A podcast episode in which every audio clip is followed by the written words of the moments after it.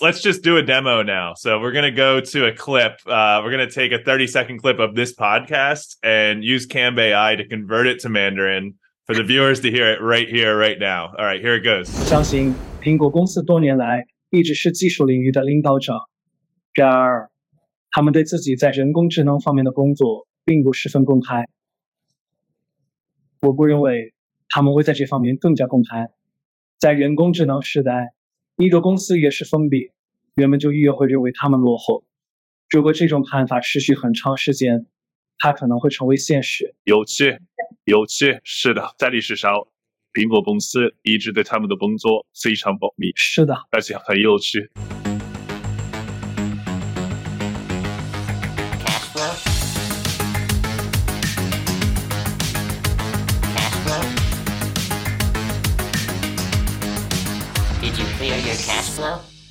All right, we're live. Ack, thanks for coming on. Uh, you have a uh, AI product, uh, Camb AI, which uh, essentially dubs your content in every language. So we're going to do a, an example here later in this episode of you know us speaking in Mandarin, but uh, you know the whole visuals and everything. Really excited to see that. But uh, yeah, thanks for coming on, man. Yeah, thank you so much, Brian, for having me on. you know, I've been watching your your podcast, and it's great to be on one now. so yeah, uh, I don't know. Uh, I think I could kick it off by maybe talking a little bit about what uh, Camb AI is and a little bit about my background. Um, so at Camb AI, we're essentially developing the world's most powerful zero-shot dubbing AI. Um, I think it's it's kind of our thesis that a lot of the modern world slash internet was developed with English speakers in mind and we're kind of redesigning it for for the world uh, as of today. Um, and in doing so, uh, it kind of builds on the years of research that I and the rest of the team have been doing in speech and language. We've created two foundational models, and um, in, in, speech and translation.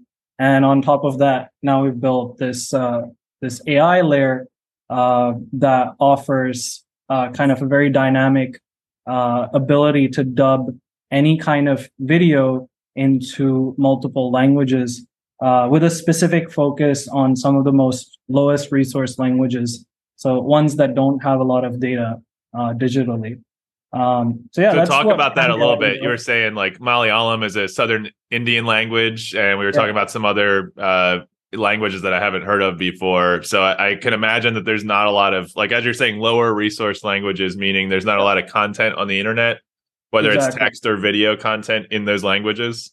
Right, right. So it's actually, you know, the way I would want to define it for for myself or the context of this this talk is um, a lower resource language not necessarily isn't spoken by fewer people. Like Malayalam is spoken by a lot of people um, but it is true that perhaps it does not have as much digital data as something like Spanish would. Now, the problem that has existed is that more and more content as it has been developed in languages like English that are higher resource that have a lot of digital data on the internet.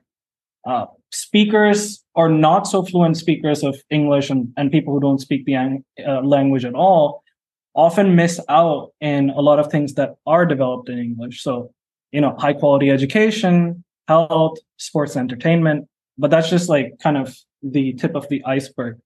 And it's it's just kind of a, a, a problem that keeps growing when you think about it, right? Uh, there's more and more data in one particular language, and then there's more content in that language. Uh, so that grows, but you know, the one that doesn't have any data just never has any data.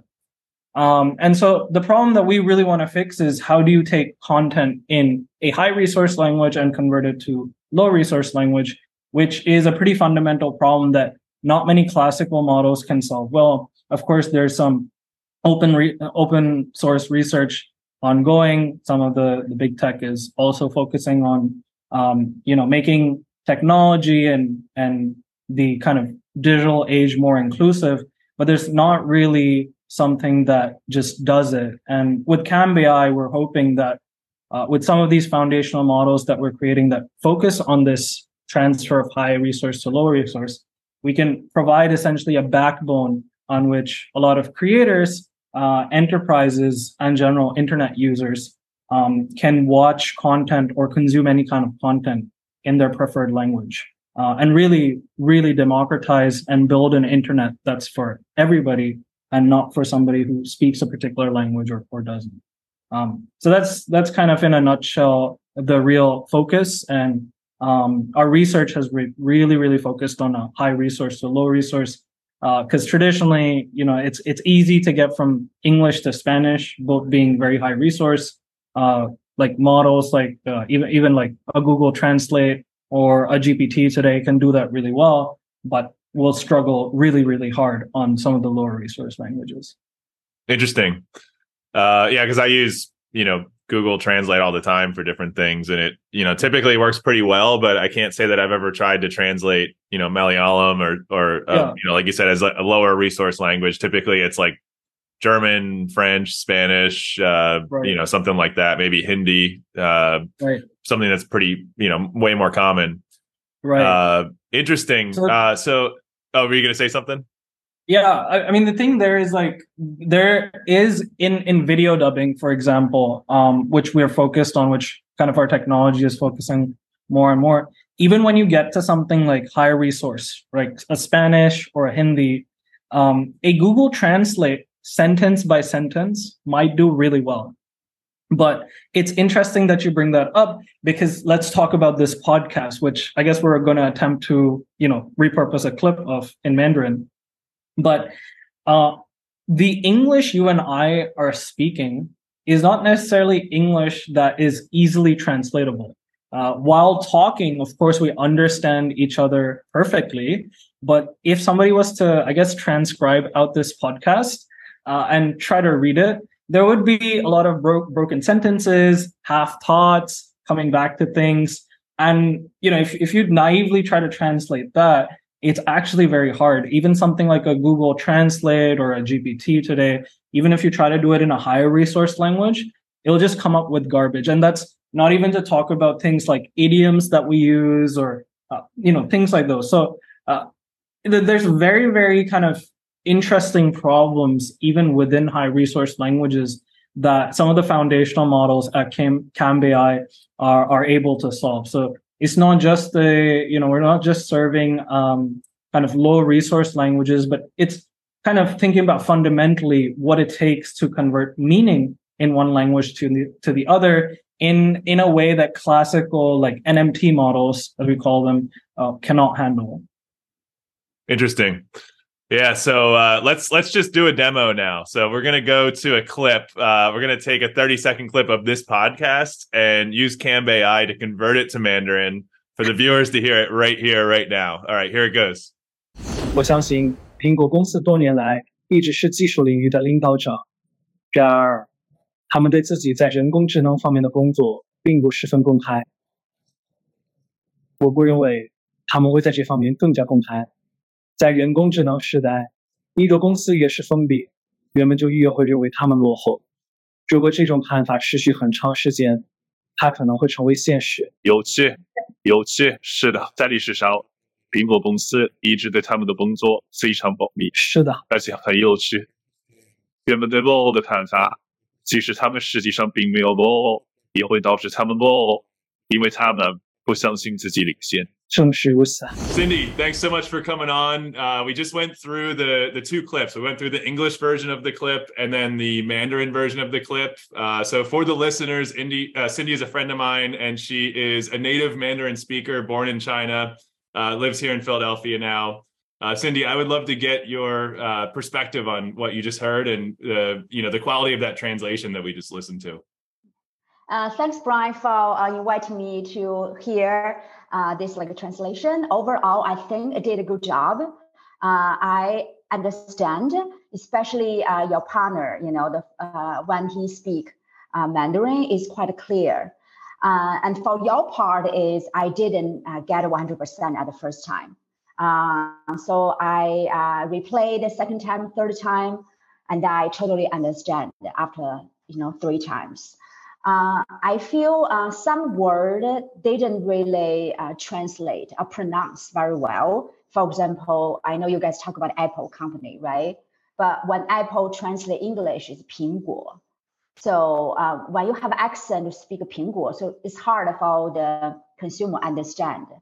Um, did it try to also, translate uh, like the word apple? Did it try to translate it like the fruit apple, or like how did it how did it do that? Like the same same word, like a fruit apple, same word, but just like um, it maybe just I just feel the pronounce pronunciation is not quite standard, so it's kind of hard for to pick up like in the, you know the first time. Uh, also, there's a word like um, 落后 um, so I think uh, translate English will be like, uh, you know, far behind, you know, uh, I didn't uh, understand the, the translation.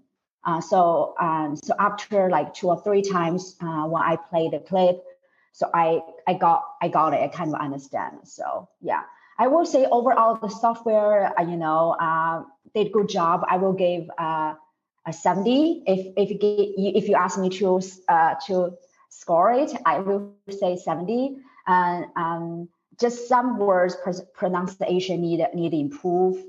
And I also I also can see um, uh, the flow. You know, is good. And a very very good thing for me is you know is is from your voice. You know, so the translation from your voice. So I think that's really, really amazing part. Feels like you speak uh, you know Mandarin in you know and then with accent. So I feel that's really cool. But if you use another way to think, if you speak really, really good Mandarin, probably people feel like weird, you know? So, so I will say that, you know, the software, you know, be okay, have some accent, you know, just maybe some words, you know, they can improve the pronunciation. Yeah. Awesome. That's really good uh, in, info about it. Uh, and I'm curious too, like in in China, like if somebody's talking about the company Apple, would they mm-hmm. say like the english word since it's a noun would they like call it the english word apple or would they actually translate the word apple into mandarin when they talk very good question. Uh, they will translate it in mandarin. Uh, apple say 苹果. Yeah. Okay interesting. Well uh, thanks so much. It's so awesome to have you come on here and, and talk about uh, what your thoughts are uh, and give feedback. Uh, i really appreciate your time today cindy yeah. Thank you so much, Brian. You know, it's very nice to share my thoughts. Yeah. All right, man. So that's pretty cool. Uh, I, you know, obviously I brushed up on my Mandarin here for this episode, so you can see that yeah. you know I'm, fle- I'm, speaking fluent Mandarin. Uh, right. Just, just kidding. That this is the result of uh, of Camb AI. So, so walk us through like that clip that we just listened to. What what was happening there? Can you tell us kind of the gist of it? Yeah, perfect. So, Brian, one of the things we have really focused on is making this technology applicable to a wide variety of applications. And now some of the traditional AI dubbing or whoever's tried to tackle this problem, to do it really well, you need a lot of data for a particular speaker to clone their voice well, even in one language, the language that they're speaking. And it's an even harder problem to transfer that cross-lingually to another language. So as you saw, even with a few seconds of us just speaking, the AI was able to completely differentiate voices, pick up and not only clone your voice, um, in, you know, I guess understand your speaking style, but do it in a completely different language that you don't even speak. So this is what we refer to as zero shot cross lingual cloning. Uh, and we have one foundational model that Camb AI is building upon. Uh, why this is super important, it kind of piggybacks uh, off of the low resource problem, right? Low data it's important because when you think about practical scenarios, say you're talking about a, uh, a movie uh, or some kind of general video, or let's say uh, there's a YouTuber that's doing an interview, but three people come in and start talking as well. To be able to handle such scenarios, you need a general enough AI model that can understand different speakers, one, and also be able to understand speaker identity given very less data. So let's say there was a movie that only had two actors. Maybe you could make a claim that, okay, we're going to scrape all the data of those actors and train it over weeks and then have them speak multiple languages. That's, that's possible. And there has been enough research on that um, to make that possible. However, in a movie, there's more than two actors. At any point, somebody could be screaming in the background. Uh, you know, a third background actor could come in, or you know, uh, maybe a barista could be giving you coffee. She says hi. To be able to handle all this, you need to be able to create technology that works off of very low data. So that's what we mean by zero shot. Um, and yeah, with with just maybe 10 to 15 seconds, our AI is able to figure out the speaker identity and convert it into, you know, any language. In fact, it is getting so good that even if you were to invent a new language tomorrow, uh, we could have you speak that language. So it's very agnostic to the actual language being converted into, uh, which makes it even more versatile. Um, what was and, uh, what was the Star Trek language? It was like the Klingon or something. Uh, could you guys could you guys translate that? I, I think I think the goal is that well, Camb AI's goal is that eventually whatever language um, there is, we should and would want to be able to translate into. So of course, right now we do around 75 languages, but our goal is to get to 200, 300, any language that is the lowest of the low resource help everybody come onto the internet. So yeah, I mean, if uh, if people start picking up the Star Trek language, it would be our moral duty to get on it and, and make sure it's possible for our platform and AI. Let's let's dive into the tech on this, man. So, uh, like, what what are you guys like? What's under the hood? Are you guys building your own models? Are you using like some OpenAI stuff? You know, how does the tech work uh, on your platform? Yeah, so I think um, naively, when you think about this, uh, if you go to any master student or PhD or even an undergrad or really anybody who tinkers with technology, it would be easily understandable for them to imagine how a system like this should work, right? Uh, you have speech in one language, uh, you could transcribe it, then you have text in that language, then you translate it, and then you voice it over again, right? Um, so that is like a naive way to do it. And the problem is that every stage of that transfer of information or conversion of information type, in my mind, and I guess this this would be true for anybody if you ask them, it's kind of information loss at each point, right? It's kind of like if you rub two things together, uh, the heat goes away as loss. And what Camb AI attempts to do is prevent this kind of lossy conversion. We, with our foundational models, we're able to preserve context a lot better. So let's say there's multiple speakers, they're speaking idiomatically, they're saying just a lot of stuff which might not even make sense when written down and read out of context, right? Um, so yes, we are creating our own foundational models. One is in colloquial translation, and in the other is the zero shot uh, prosodic voice cloning uh, mechanism. So these are our two foundational models. And uh, kind of around this, we're using, again, proprietary techniques, but uh, less AI, more um, algorithmic uh, kind of thinking.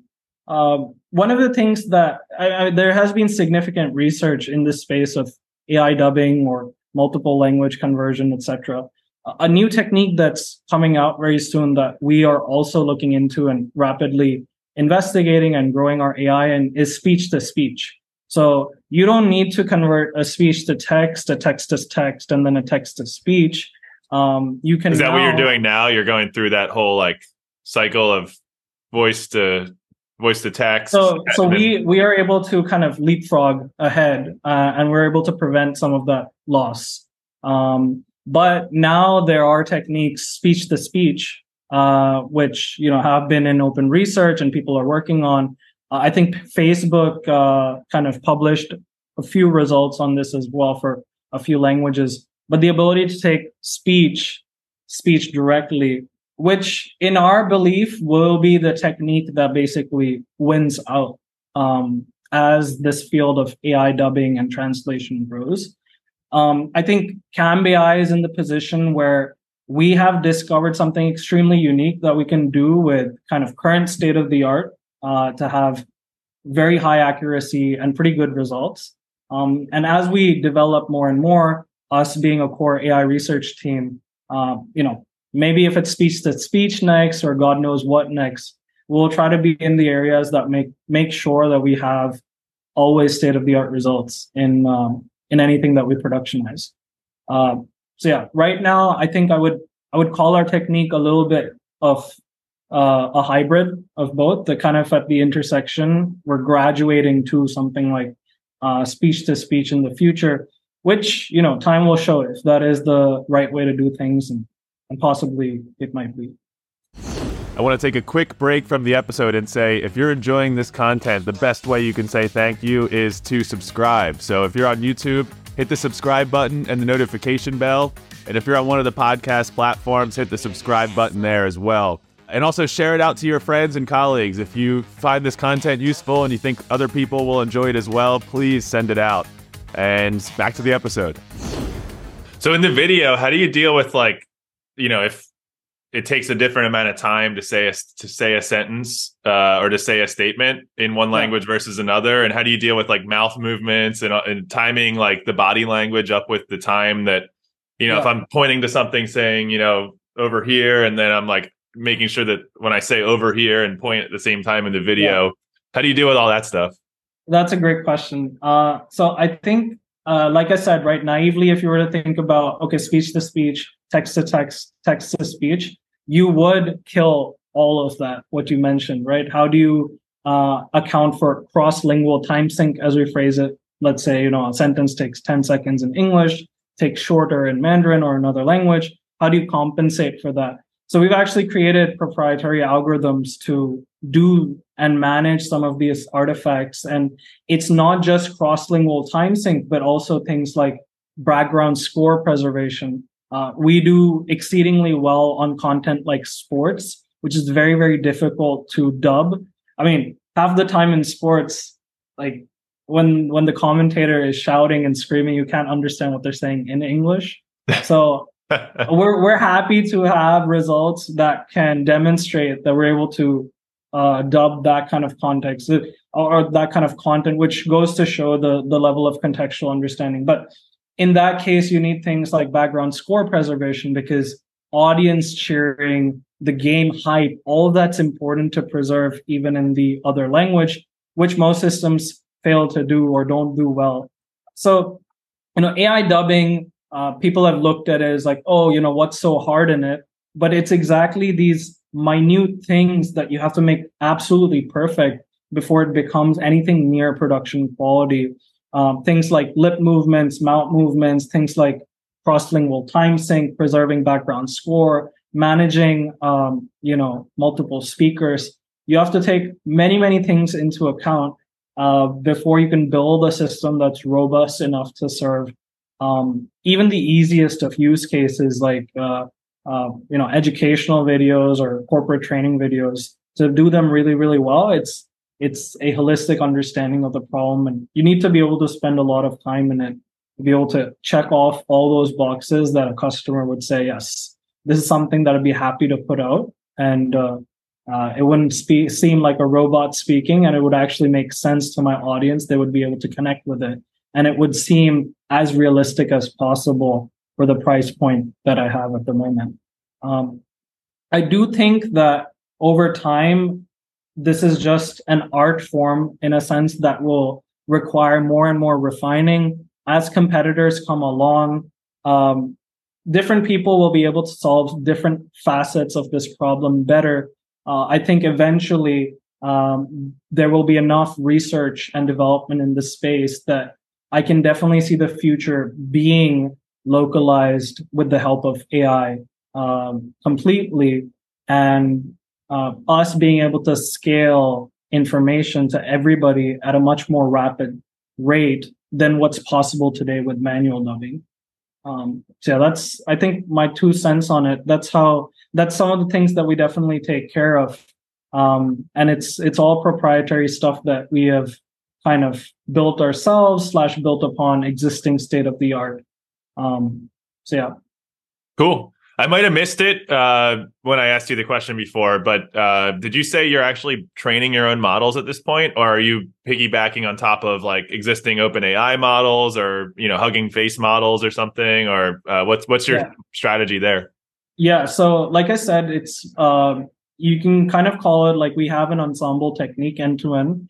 Um, some of these utilize uh, information and services from third party APIs, but a large majority of it that solves for the fundamental problems of low resource, zero shot are our own models. I have my uh, handy GPU on this side training 24 seven. Uh, so yeah, we, we, we are training our own foundational models. We hope to make some of this available open source later in the year. Um, and also uh, some of these models available as developer APIs so that people can create um, as, I mentioned, you know, the goal isn't to create like a, uh, an AI dubbing tool, but really provide uh, kind of a backbone for the internet to localize its content, which means that if we have models that really get the job done for some of these fundamental models, we think it's a great strategy and also a great opportunity for us to open source slash uh, release them as developer APIs for more people to build different types of localization tools or different kinds of AI dubbing tools for different use cases. Um, so yeah, I think I think it's definitely a win-win there. Um, and the goal is that yeah, with with our two models, maybe three, uh, we're able to make them as available as possible to the general public. Cool. Are you guys using like a vector database, something like Pinecone for uh, for data storage, or how how do you handle the the storage of data? Yeah, so right now we're we're just using uh, GCP. We we got uh, we got some of their credits, so we're burning out through them. Uh, but uh, yeah, eventually we would need to move to more mature data lakes and data warehouses. So uh, that's that's further down the road. But I think we're surviving based on what we can get by as a startup at the moment. Cool. What type of database do you store all this stuff in? So a lot of the audio video kind of data we have to store just as file store, right? And kind of then there's data loaders, etc., that we have to do. But the raw data, uh, you can kind of just think about at the moment, just pure file storage based um, at the moment. Nice. Okay. Um, and do you use like TensorFlow or uh, how are you actually, uh, you know, yeah, we, computing all we, this? Uh, with with I, I think unanimously a lot of the research community has said goodbye to to TensorFlow. Uh, PyTorch is in. We use PyTorch. Um, I think uh, Facebook's been doing really well. Uh, maybe not for corporate wise, but definitely open source. Uh, they've been doing really good research, open sourcing a lot of it. That's definitely pushing the boundary for a lot of people. Um, why and, why yeah. is that though? Why is uh why is PyTorch winning out over TensorFlow? I, I, I see TensorFlow, yeah, more on the corporate side, and I see PyTorch more on the academic side. But uh, like why why PyTorch? And do you think PyTorch is the long term winner, or what do you think uh, about the two? Yeah, I think you know performance, upkeep, uh, open source push that is always going to win out in the future and that's i think what everybody is talking about uh, even when you look at some of the other models like even when you talk about something like openai which but uh, tensorflow is open source right i mean openai uses tensorflow right right but it, it i think it more depends on how much activity someone has so for example if Facebook is using uh, is the pioneer for PyTorch and they're doing really kick-ass work in open source and doing a lot of good academic research and they're open sourcing that, then that community will continue to grow. Um, and I think uh, this is a general principle for any AI system or framework over time. Uh, like I don't know if you recently saw Google's paper that they published. I think it was an internal leaked memo where they were saying uh, neither we nor OpenAI has any moat, just pointing to how rapidly open source is growing and the power of open uh, open source. Mm. They describe the entire timeline of when GPT came out, when models like Llama, Alpaca, etc. came out, to now things like you know we're we're we're in Dubai right now, so TII just launched Falcon out of Abu Dhabi. So open source will always win uh, just because of the sheer volume of people and the expertise of so many people going into it. And, and I do feel that any framework um, that has a higher kind of open source push will will win out in the long. So you're term. saying PyTorch is more open source than uh, I mean I I think TensorFlow Google created that in their Google Brain or whatever lab back in 2010 or 2011 yeah. and they open sourced it in 2015, right? Right. So they, I mean, there there's a few frameworks now like PyTorch, TensorFlow, JAX. I think at the moment it's just a given how open source has grown and given how acad- academia has grown and given several factors on performance and such as well, PyTorch has just seen a rapid rise. And I do think that it's it's a lot because perhaps of Meta and Facebook because of the work they've been doing. I mean, we really don't see a company that is as aggressive as publishing as they are. Um, and with the mm. with the kind of work they're doing more and more, it, it only makes sense that it, it's very explainable why people would want to choose a PyTorch over something like TensorFlow. You really don't hear about the best, baddest models coming out in TensorFlow anymore.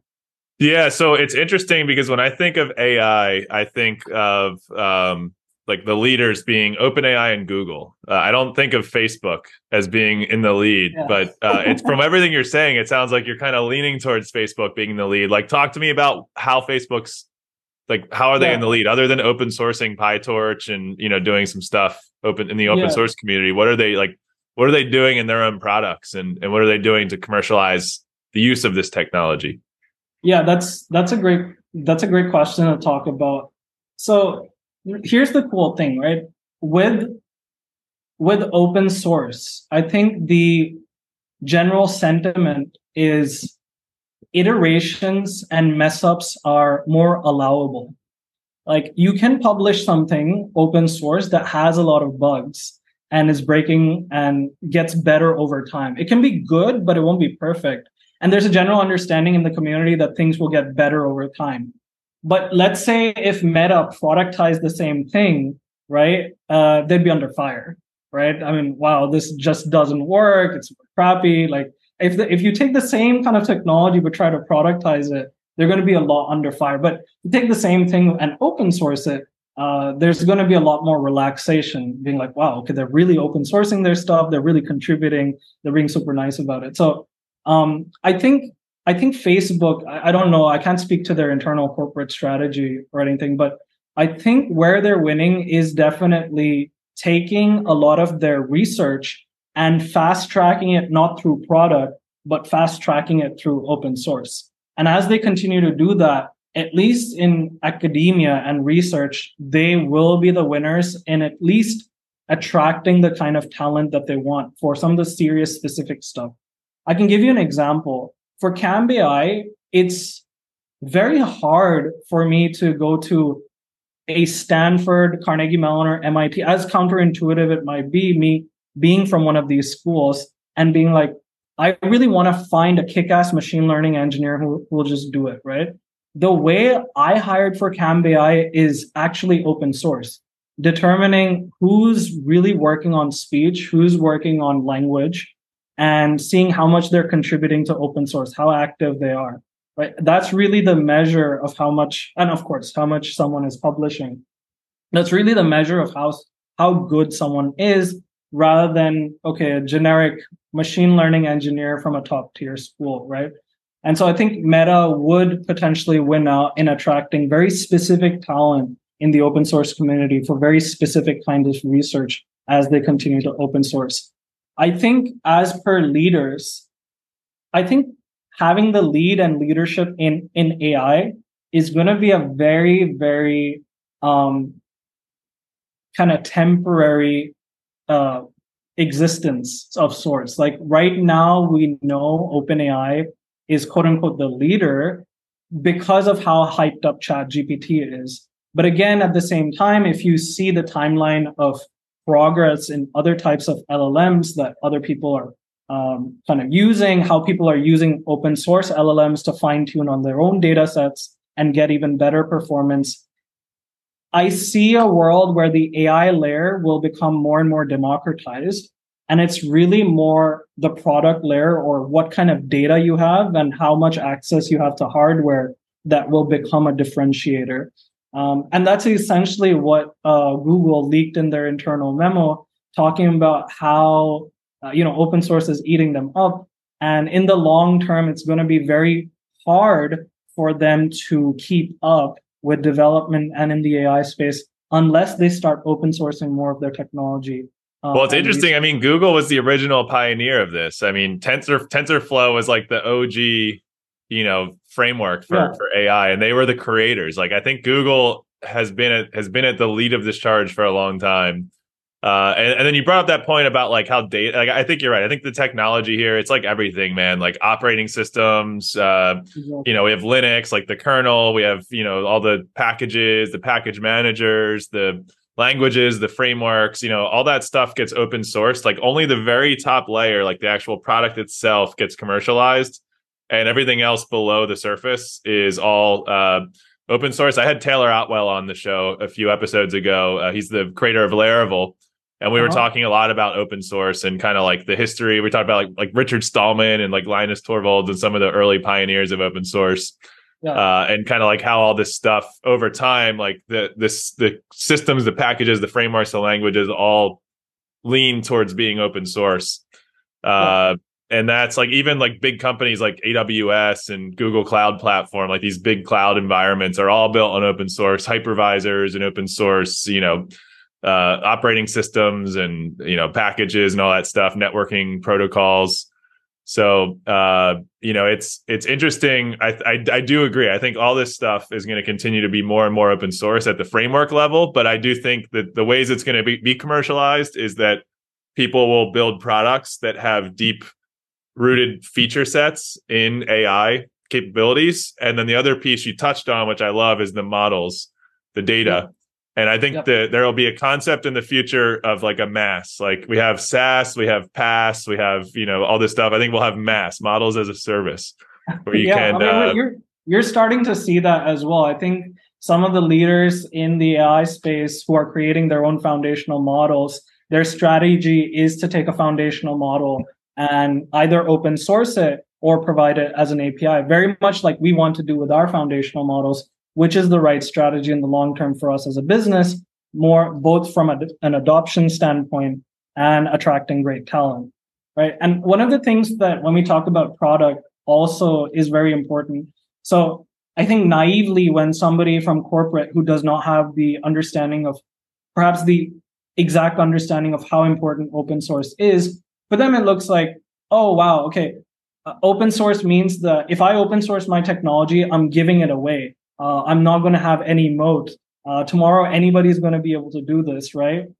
And that might not be true for big tech, of course, but um, for any other company, that might just be the more traditional way to think about it. Like, why would I give away my technology for free? But the the the interesting on the flip side there is it is very very hard to productionize just an open source model, right? Sure, you can develop on it. It might be easy to do some ex- early experimentation on it. But as we talked about, let's say you know we open sourced our foundational models they would provide great APIs and great um, kind of systems to do uh, language translation, etc. But being able to create an end-to-end AI dubbing system like Camb AI requires a lot of knowledge of also productionizing the system and also handling all of these edge cases that actually make it a product, like cross-lingual time sync, background score preservation, multiple speakers. So I, I think it's it's kind of like a two-sided sword. Uh, open source gives you like a little bit of a cheese for everybody to come around and and and see and gather around but at the end of the day yes and it does grow from that but at the end of the day only when you have the technical know-how to actually productionize this only when you have customer understanding only when you have product understanding will you be able to make these models and this technology useful um, which i think is a big part that people miss out or don't factor in uh, when they're when they're thinking about open source and and taking it and building a business. there, there's all sorts of interesting ways to open source stuff. Like uh, I know a guy here in Philly, Jake Stein. Uh, he has a new startup. He he's done like a few big startups. Uh, you might know RJ Metrics, which sold to Magento, which is now Adobe, and then uh, there's another one, uh, Stitch Data, which uh, spun out of RJ Metrics, and that sold to a private equity, I think, in London. Uh, both of those were his company. So Stitch Stitch did the. Are you familiar with Stitch? No, I'm not. Uh, it's like an ETL platform, so you can do uh, like auto, kind of like automate your ETL layer stuff, like for you know data warehousing. So you Sure. can pull in data from like you know your ERPs and your you know Mhm. e-commerce platforms and your marketing, you know HubSpot, like all your different platforms. They have like you know a few hundred Yeah. integrations, and the platform itself, like the kind of like the compute layer, sort of like the like the GCP or the AWS part of it and the data Yeah. store, they sold that as a SaaS. but the actual mm-hmm. integrations themselves, like the actual individual ETL integrations, they open sourced all of it mm-hmm. and let the community help them maintain it. So they obviously did a lot of work on maintaining all the integrations, but then the community also helped maintain the integrations. Uh, right. Then they get like donations and stuff like that to continue maintaining it. Uh, they yeah. sold that company. His new company, Common Paper, is doing the same thing, but in the legal niche, where uh, sort of mm-hmm. like what AngelList did with open sourcing the um, they kind of like codified the uh, special purpose vehicle and the uh, like the the fund management uh, sure. with uh, kind of you know like instead of doing all this manual paperwork, they just kind of sort of like programmatically did what you know what you need to do to spin up a fund and get LPs and have a GP manage the fund and then deploy the funds to startups. Like they did all mm-hmm. that in a tech platform. That's what right. Common Paper's doing now for like legal contracts, like NDAs and you know, yeah. operating agreements and like, you know, uh, MS master services agreements and all this stuff. So they have a team of all these lawyers that are coming in and like advising on what the open source languages should be. And they're basically trying to recreate the standards for contracts and mm-hmm. then codifying it into a platform, which they're selling. What they're going to be selling is the e-signature platform. Mm-hmm. So it, will compete with like DocuSign or PandaDocs or something. But you know, DocuSign and PandaDocs are just the e-signature platform. You still need to bring your own contracts and have your own okay. lawyer. That's smart. Whereas this will be like, all right, sign up for the platform. We do the e-signature, but now also like we're gonna be the lawyer for you. Like essentially, yeah. like we're you know we're gonna create the standards for contracts. So now all you need to do is just say, all right, I want an NDA, and then it'll just be like an interface where it says like, all right, you know, it'll ask you questions like, do you need this? Do you need that? Do you need this? And right. then you just kind of hit the answers and then it just gives you the contract like the finished piece of right. the contract is filled in it's all codified right into the platform and uh, so that's like that kind of stuff you know you're not going to like if, if you want to build that into your platform and not have it be open source you have to go hire a whole team of lawyers that have all these different exactly. niche specialties yeah. and you know who knows how who the hell who knows how the hell that much that's going to cost. But yeah. by open sourcing it you kind of like you're inviting people to come into this like all these lawyers to come into this advisory council that sort of oversees like these the future of contracts. Uh-huh. and also you're kind of creating this this standard. Like by doing this you can create the standard. Like how linux has created the standard for open source operating systems and everything that is built on top of linux and all the different flavors and packages and frameworks and everything that has come on top of Linux. Linux has kind of created the standard now for like operating systems. Whereas, like, you know, I guess this is what Jake's trying to do with contracts and creating the standard for what contracts should be in the future and then the platform to, you know, execute them. So, uh, yeah, I, I, love the idea. Like it, it, it, it's not like intuitive, especially to like an old school business person. Like open source isn't intuitive necessarily. Yeah. Just like off the shelf, but uh, you know, if it's used properly, there's so many like excellent use cases for open source. And, well, you know, we wouldn't like our our life wouldn't be what it is without open source. Like this just like society, uh, you know, everything as we know it today is so fundamentally rooted rooted in open source. Like just even like things as simple as watching TV or like paying for your parking at a parking lot or like, you know, everything like everything is built on open source satellites you know putting rockets into space like everything has open source technology in it. Yeah. Yeah 100% and yeah i think you know it's it's interesting to see what the future of of talent and hiring will be as well through open source which is something i always think about as more of these traditional places where a traditional company would go and hire. How is that going to change over time when the people who are actually doing stuff actually exists in the open source community.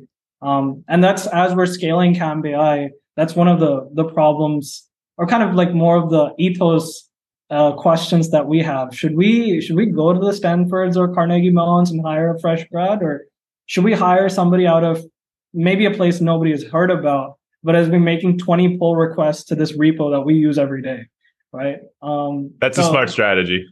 Yeah, I, I think uh, that's really smart yeah yeah.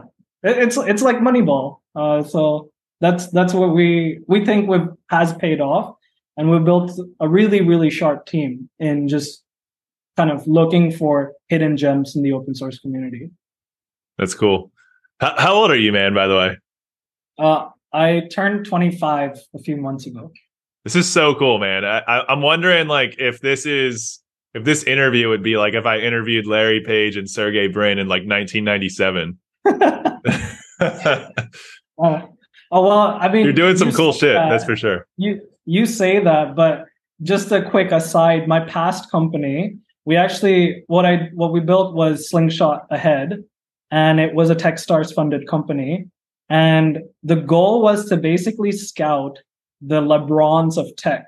So I grew up as this CS nerd wanting to code and and build stuff.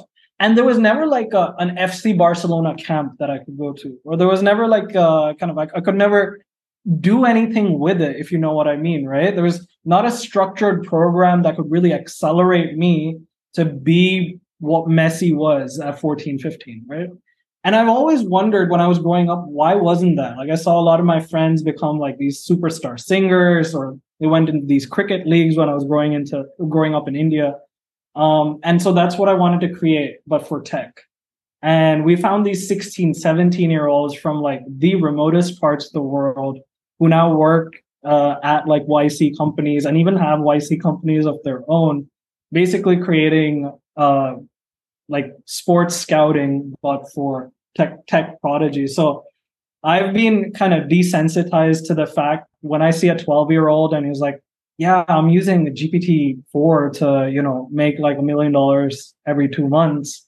Uh, the the whole the whole societal shift is going towards younger and younger people who have now grown up in a world where you know maybe maybe in the past decade as easy as it was to pick up pick up a soccer ball and start playing with it now we're in an age where like kids are picking up computers and coding right and so yeah you know i i I mean, there's do- definitely signals for that sort of thing. I mean, if you go back and you look at like, you know, if you read the biography of Bill Gates or Zuckerberg or like Elon Musk, like there was clearly signals that they were going to be like, you know, yeah.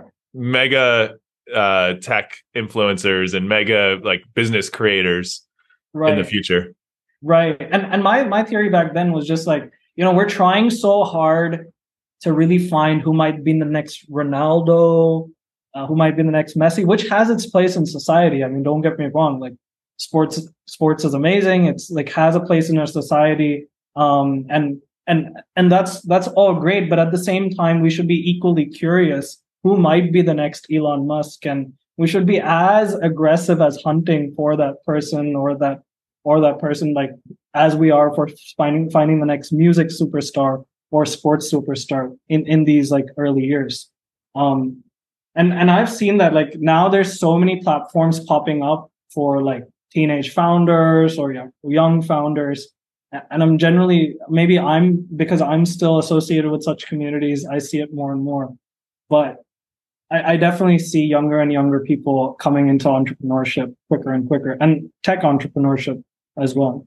Yeah, yeah. I mean, there's kids still in high school doing pretty, pretty cool shit, man. I mean, even even here in Philly, I'm I'm uh, a volunteer at this place called uh, HopeWorks in Philly. I actually just I think the last episode, no, two episodes ago was Dan Roden, who's the CEO of HopeWorks, and basically it's like you know pulling kids out of really uh, under underserved neighborhoods and communities of Philadelphia and the suburbs of Philly, like in Camden, New Jersey, where it's like extreme poverty and just a lot of like you know generations of trauma uh in in the the people living there. And uh you know i've like there's just one kid that i'm i'm working with right now like hel- helping him out with his business. And he's still in high school. He's literally like buying vending machines and putting them all over philadelphia. And he's like making Wow. money already. I'm like dude this is so awesome that like you know Yeah. the kids in high like you know uh, young adults uh, you know I, I- I guess you call him uh he's eight, i think he's 18 but i guess it's so awesome that like young adults are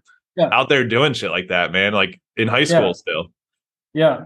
Yeah. And I, I think I really want to stay close to whatever business I build, either in the past, present, or future. I strongly believe that I want to remain very close to accessibility because it's just a great kick when you're able to find like the best people in places that nobody else is looking, right? Whether that's through access or just raw talent. Uh, and that just gives me a kick. Uh, Slingshot had the very same theme. I think Camb AI has a very similar theme. Whatever I do next will likely have the same kind of theme, uh, just because of what that motivates me to do and feel. Cool, cool. Uh, so what happened with Slingshot? Did you sell the company or? Uh... Yeah. So over time, me being a pure technologist, uh, it became more of an HR business, so to say, very heavy on ops. And I was a comp sci grad, a comp sci grad out of Carnegie Mellon, right? So I learned a lot of stuff uh, through Slingshot, business management, uh, product development, things that I never learned in school. Um, and we did quite well with it. But over time, it made sense for us to um, kind of give it in the hands of somebody who was more uh, experienced with real like ops and and HR and and all that stuff. Um, so we exited out a pretty small exit, um, and that's when I kind of started my journey with with Camb AI. Slingshot's community is still open, uh, and I remain part of it. Continue to remain part of it but uh, yeah, that's that's what we did with that. That's cool. And yeah, I'm just I have your LinkedIn pulled up, man. You have like a pretty epic uh history. Like obviously you mentioned Carnegie Mellon, that was uh your your uh you know school university you went to. You were like interning at Brown University and you interned at Intuit and Microsoft and uh you uh you did something at Techstars. I'm not sure what that was. Touch on that a little bit. And then you're in ML AI engineer at Apple working on Siri. Uh, yeah. I, actually, I, I want to touch on Apple and Siri a little bit sure. because Apple sure. seems to be like behind the curve with uh, with like AI, and I want to I want to learn from you a little bit more why you, why you think that. I think we talked about that a little bit the other day. Uh-huh. Uh, but yeah, it, impressive background. You, have done you've done a lot uh, in the last you know decade or so. Yeah, I, I appreciate it. I think uh, where it all started was when I was growing up in India, like I mentioned, um, I, I saw a lot of people excelling at different things that I didn't want to or I didn't want to do, or nor I was good at. I was good at programming stuff, but not a lot of people around me really knew about it or cared enough about it. And so the only way I could learn and get better was through the internet. Um, and that's just how I built everything. That's how I found opportunities even very earlier on. Um, and I think it was just a blessing in disguise that put in the hustle in me from earlier on, where I was like, you know, I just, if I see something online, I need to try it out. It's a hackathon, it's an internship. I'm going to DM as many people as possible. I'm just going to keep trying. Um, and it was, I guess, like a life changing moment for me when I got into Carnegie Mellon as an international student. I think like five or six people from the country got in and I was one of them. And I think from there, my, my entire life changed. Like, you know, I went to CMU. I met these awesome professors, some of which are like, have, like really created the bare bones of what computer science is and machine learning is. Um, then I did all these like internships and I, I, started working at Apple. Apple was my first job out of uh, Carnegie Mellon. And I joined Apple specifically actually for that reason um, because I believe that Apple was is a kind of company that is behind the curve, and I wanted to be part of something that I could really grow in quickly. And so when I interviewed and I and I got into um, a team within Siri, their AI ML group, uh, I was really hyped because from my perspective, I was joining a team that was trying to ride the upward curve in AI ML. I looked at, like you mentioned, like Google and Facebook right at kind of the top, and where a person like me would be, I guess, yes, one of many still at Apple, but one of many, many, many, many more at Google and and and Facebook and stuff. Apple traditionally being a hardware company was just coming into AI and has just been coming into AI ever since they started with Siri and and later on. So I wanted to be part of something that was just growing and about to to grow. Um, and I spent time there. Unfortunately, like I, I decided to leave after a bit, although I, I think I had a lot of fun working there. Um, from what I, and I think it goes back to the same point that we were discussing of what has Apple behind the curve. I think there's really two reasons. One, it might seem that they're behind the curve when they're not really and they might be working on some really cool shit that even I, as an employee, wouldn't know about, uh, or 500 people working there wouldn't know about. They are very closed doors about the technology they create, and for good good reason. Um, I think Apple has been a pioneer in technology for a long time, um, but it's definitely from an AI perspective not as public as it could be, and I don't think it will ever be. Which is why going back to that same argument, I think the more closed you are in the AI age, the more definitely at least perception of you being behind will be more and more. And that will become a reality if, if it's a perception for long enough.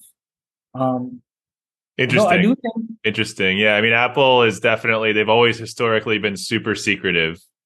Yeah. And uh, interesting. So that, so the perception that they are behind, even if they're technically not behind, the perception of the public that they're behind, you're saying will lead to them actually being behind just because people don't believe they're ahead.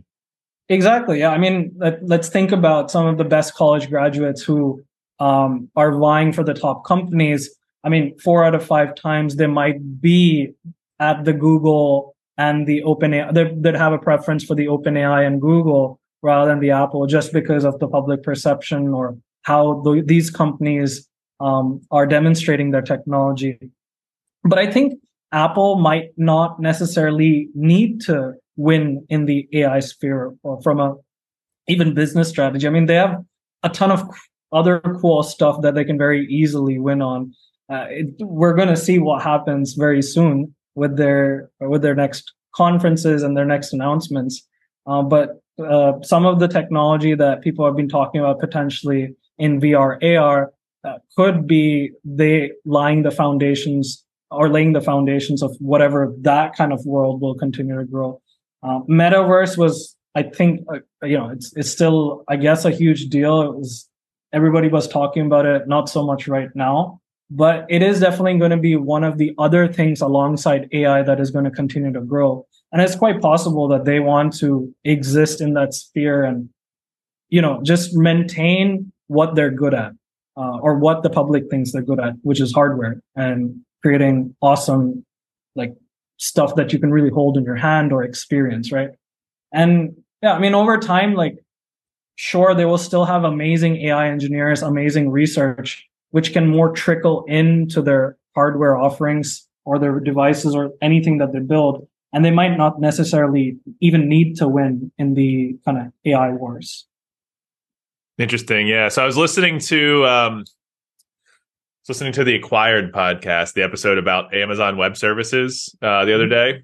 Uh, is this follow up to the Amazon.com episode they did? Uh, check it out, all the listeners, if you haven't uh, listened to that podcast and that episode.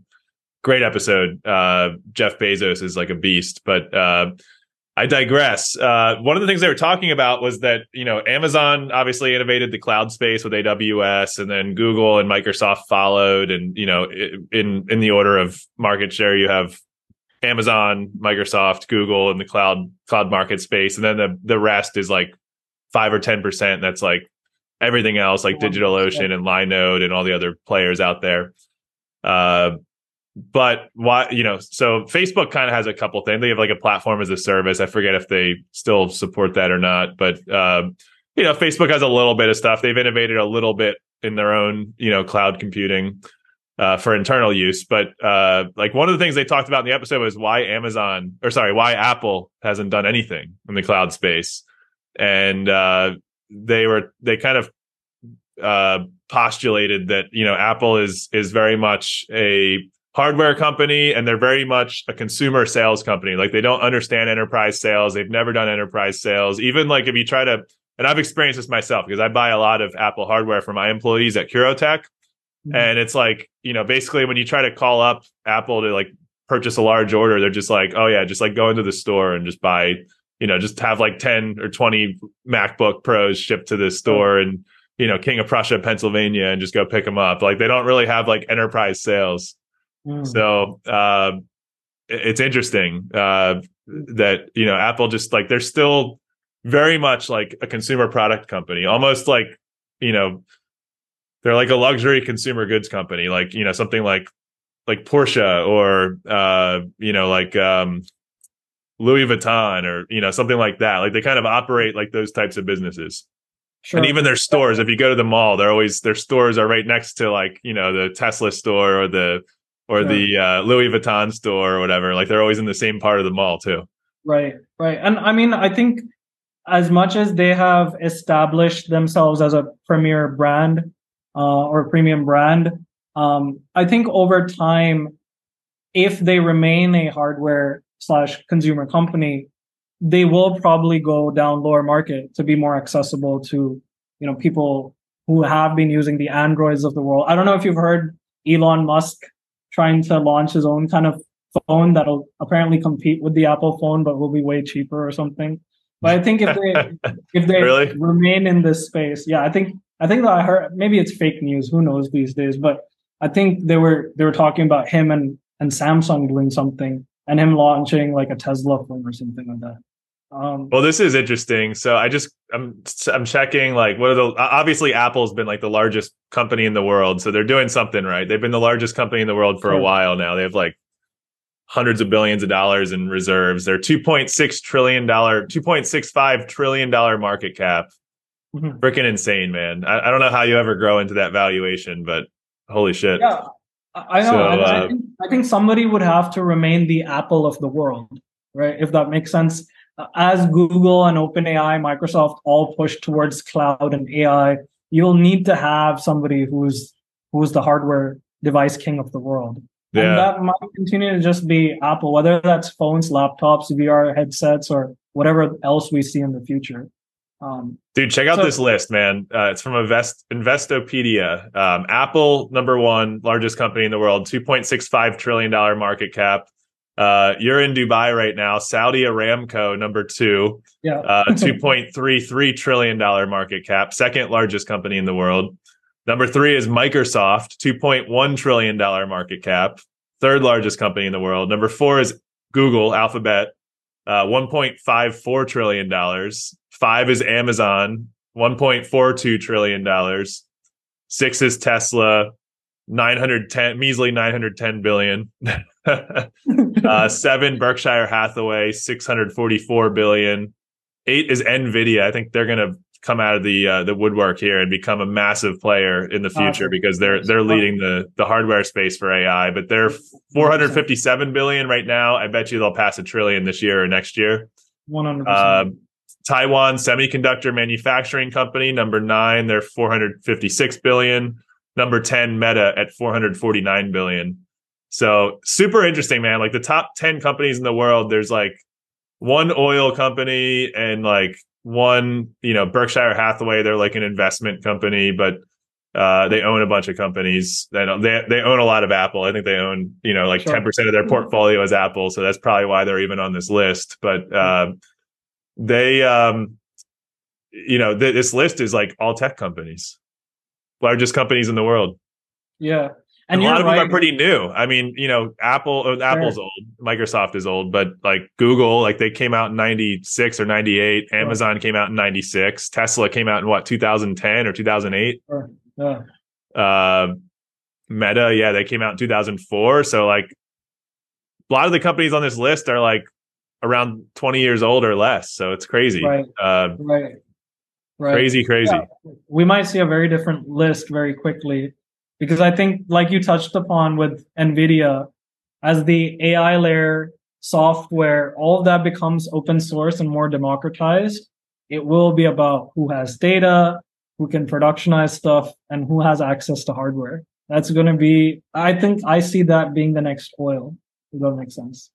Yeah, Nvidia, um, they're on like a, a stock price burn right now with uh, you know, they just like crushed their earnings reports last last quarter and uh and it's because everyone's trying to you know, Buy there's like a GPU. line out the door to buy these freaking GPUs so people can train their models. Sure. You got Yeah. yours, you're training yours right now. yeah. that's I, I think that's going to be the big big next play that's going to be the bottleneck and that's what nvidia is going to win at Yeah. Cool. Um what didn't I touch on? Uh there's something else I wanted to ask you. Uh I love what you're doing, man. I think you're to really like take off with uh with everything you're working on. Uh, obviously, like you're clearly brilliant. Uh, I can tell you're you're a hustler. Uh, how how many hours do you work per day? Like how how many or per week? Like how what what's like your your week look like in terms of working? Uh, I don't know. I mean, I think I try to remain very structured with my life because uh, I know that if you do do go too overboard, you're not going to get work done anyway. You're going to start becoming lazy. You're going to you never want to be in the place where you start disliking the love of your life kind of thing, something that you put your blood, sweat, and tears into. So the way I try to organize my time is just if I have like a hundred things to do every week, I will just literally instead of having like a task management system, I will just block out times on my calendar to get that done. And I, I am like a robot of my calendar, but it does keep me very organized. And surprisingly, it does give me enough time to, to sleep, eat, and do whatever else I want to do. Um, so, so I, you, you work I, like 40 hours, 60 hours, 80 hours? I, I, w- I would say it's between the 60 to 80 range. So it's not like very, very crazy. Uh, You're not sleeping on a dog bed under your desk like Elon Musk? not yet. I think maybe soon. As we continue to scale, hopefully, uh, we have the the opportunity to do that. That's cool. um, all right, one one last thing I wanted to touch on. It just came back to me. Uh, so you're in Dubai right now. You mentioned that earlier. Uh, yeah. Just raised your seed round. Uh, do you want to talk at all about that? Like, what's what's next for Camb AI? You know, I don't know if you want to share any metrics on your seed round. Super interested to hear about. Uh, yeah, you know, you talked a lot about like the sovereign wealth fund in in uh, in uh, the Middle East, and that's there's a yeah. lot of money pumping into startups and AI tech. Uh, would yeah. love to just hear on that, hear about that a little bit. Sure. Yeah, one hundred percent. I think. Um, picking back on one of the points that we mentioned about democratized access to AI and such, I think while Silicon Valley is going to remain Silicon Valley for a long time, uh, there's many, many other regions of the world that are growing very quickly in AI and the adoption for it. The Middle East and particularly Dubai and UAE happens to be one of them. I mean, literally, we're talking about one, the best open source large language model coming out of Abu Dhabi, out of like a research institute that nobody heard of. It just goes to show like the seriousness and like the amount of uh, kind of funding and uh, effort that is going towards AI in this region. I was actually at NVIDIA's conference in um, in Dubai very recently, um, and they were talking about the the need and the value of the Middle East um, and their growth in AI, especially with the kind of capital they have and the resources they have. Um, so yeah, we we are based out of uh, Dubai. We we're a U.S. Delaware C corp, but we have technically an office in in US and, and Dubai. Uh, gives us a very nice uh, kind of play with talent because literally Middle East is four hours away from everywhere else, most most parts of the world here. Um, so that's why we've been able to effectively build a remote team um, and you know find these hidden gems, like I mentioned. Uh, as for Camb AI, uh, you know we as we've been building our technology, we've had a very unique opportunity to work with some of the largest names uh, across the globe uh, in Canada, North America, generally, um, Middle East, and, and India. Um, we are kind of working with both enterprises and individual creators at the moment. And uh, yeah, um, we we just raised our uh, kind of seed round that's closing up, uh, four million dollars seed round. Um, and uh, yeah, we're close. It's a pretty good seed round. Yeah, pretty decent. Uh, I think this gives us a good runway uh, and good opportunity to bring on board some very, very serious talent, uh, have the right hardware and infrastructure in place to to realize our dream of becoming the the local. When did you close that seed round? Uh, so we're we're still in process of closing it. We're around uh, eighty to ninety percent committed. Uh, so we're still closing it up, but we have commitments from some pretty big names that I can't fully mention right now, but uh, yeah, uh, hopefully soon enough you'll be able to to see us uh, and uh, cheer cheer for us. Yeah, absolutely. I actually I, I, would love to have you back on the show maybe like a year from now just to kind of check in and see where you're at. Uh, I, I don't know. Maybe maybe I won't be able to get a slice of your time, and uh, No, you'll, no, you'll don't be say like that. you'll be sleeping on the dog bed at that point.